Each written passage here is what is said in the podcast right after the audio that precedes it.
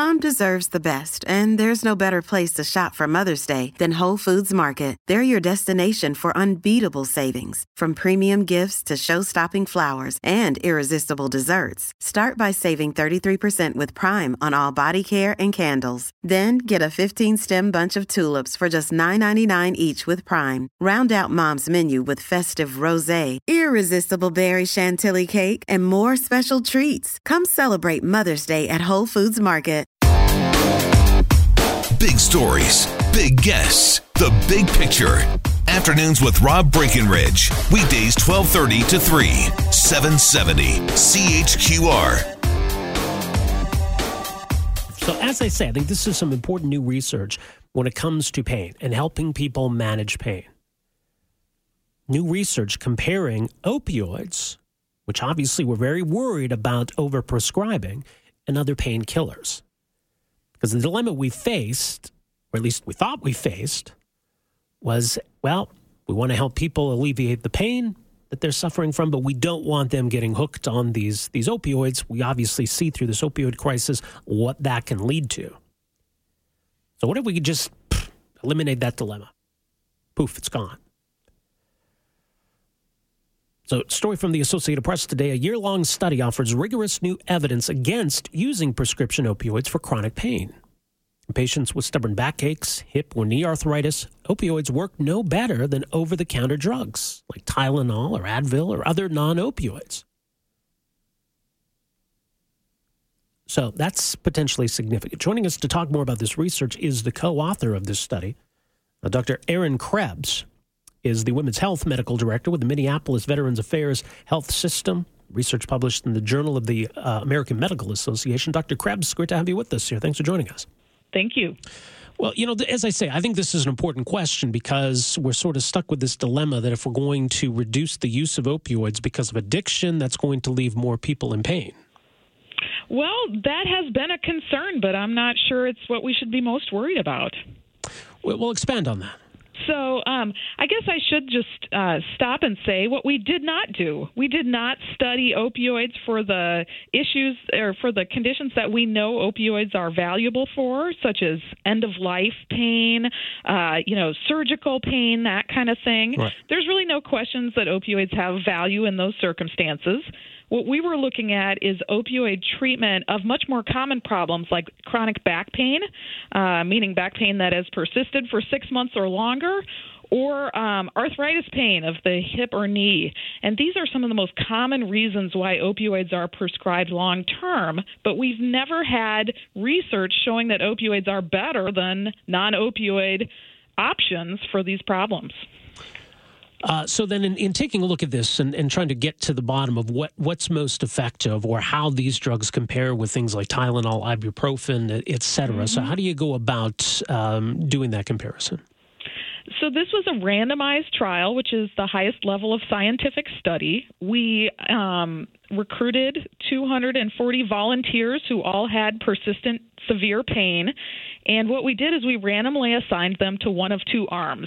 In the opioid arm, we treated them with opioid medications like hydrocodone, oxycodone, or morphine for 12 months. In the non opioid arm, we treated them with other medications, including some of the familiar ones like acetaminophen, um, ibuprofen, naproxen, but also some less familiar prescription medications that are available for managing pain. We treated them with those medicines for 12 months, and we really carefully uh, adjusted the medicines to try to find the best possible regimen for each individual patient in this study. And so, what did we find? What we found is that the opioid group uh, simply did not do better than the non opioid group. We found no advantages for treating people with opioids. Um, in fact, the non opioid group did a little bit better in terms of pain intensity. Interesting. Well, and I mean, it certainly seems surprising as a layperson, but uh, even within the, the medical um, profession, it, it, there's there seems to be a surprise reaction to this. I think we've we've come to this assumption that opioids are much better when it comes to to addressing that kind of pain. So why why do we think that then?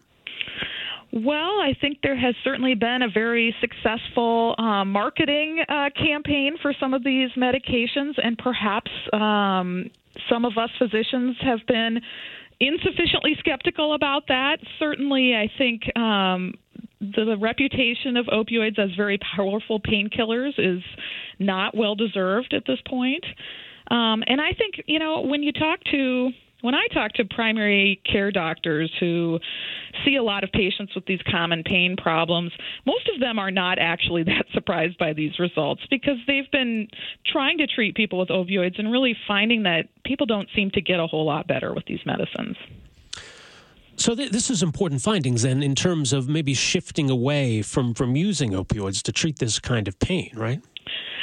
For the common problems um, that really we need to be using fewer opioids, not just because they're more dangerous, but because they simply don't have um, advantages over safer medicines. Now, and, and, I mean, different drugs are going to, to work differently for, for other people. I mean, is, is there a way then to to take each patient, what they're going through, and find what can work best for them? Yes, and actually, in this study, what we did, um, you know, and this was done in the, in the VA, uh, the U.S. Veterans Affairs uh, Health System, um, and what we did is we actually had a f- clinical pharmacist visit with the patients very frequently during the study.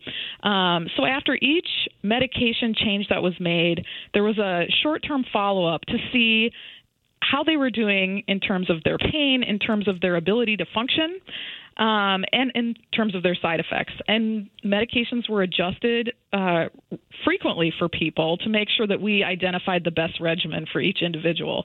And I think that careful trial and error approach um, was part of the reason why patients in this study had such a good response.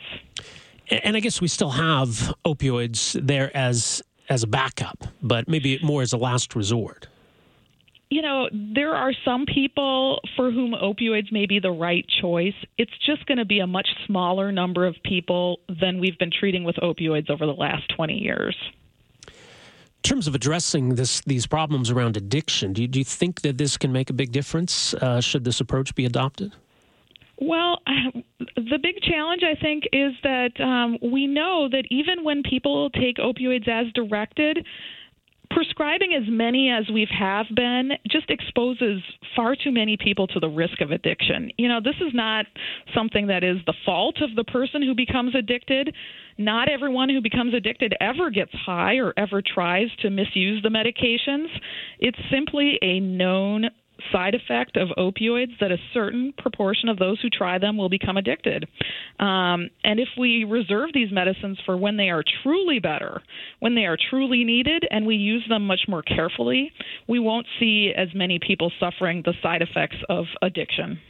Yeah, that's such an important point. Well, we'll leave it there. This research published in the Journal of the American Medical Association, and people want to find out more there. Dr. Krebs, thanks so much for joining us here today. Really appreciate this. Thank you for having me on. All right, there you go. Erin Krebs, uh, Women's Health Medical Director with the Minneapolis Veterans Affairs Healthcare System, so co author of this study. Very interesting. 974 8255 is our number. We are back with more right after this. Afternoons with Rob Breckenridge, starting at 1230 on News Talk 770 Calgary.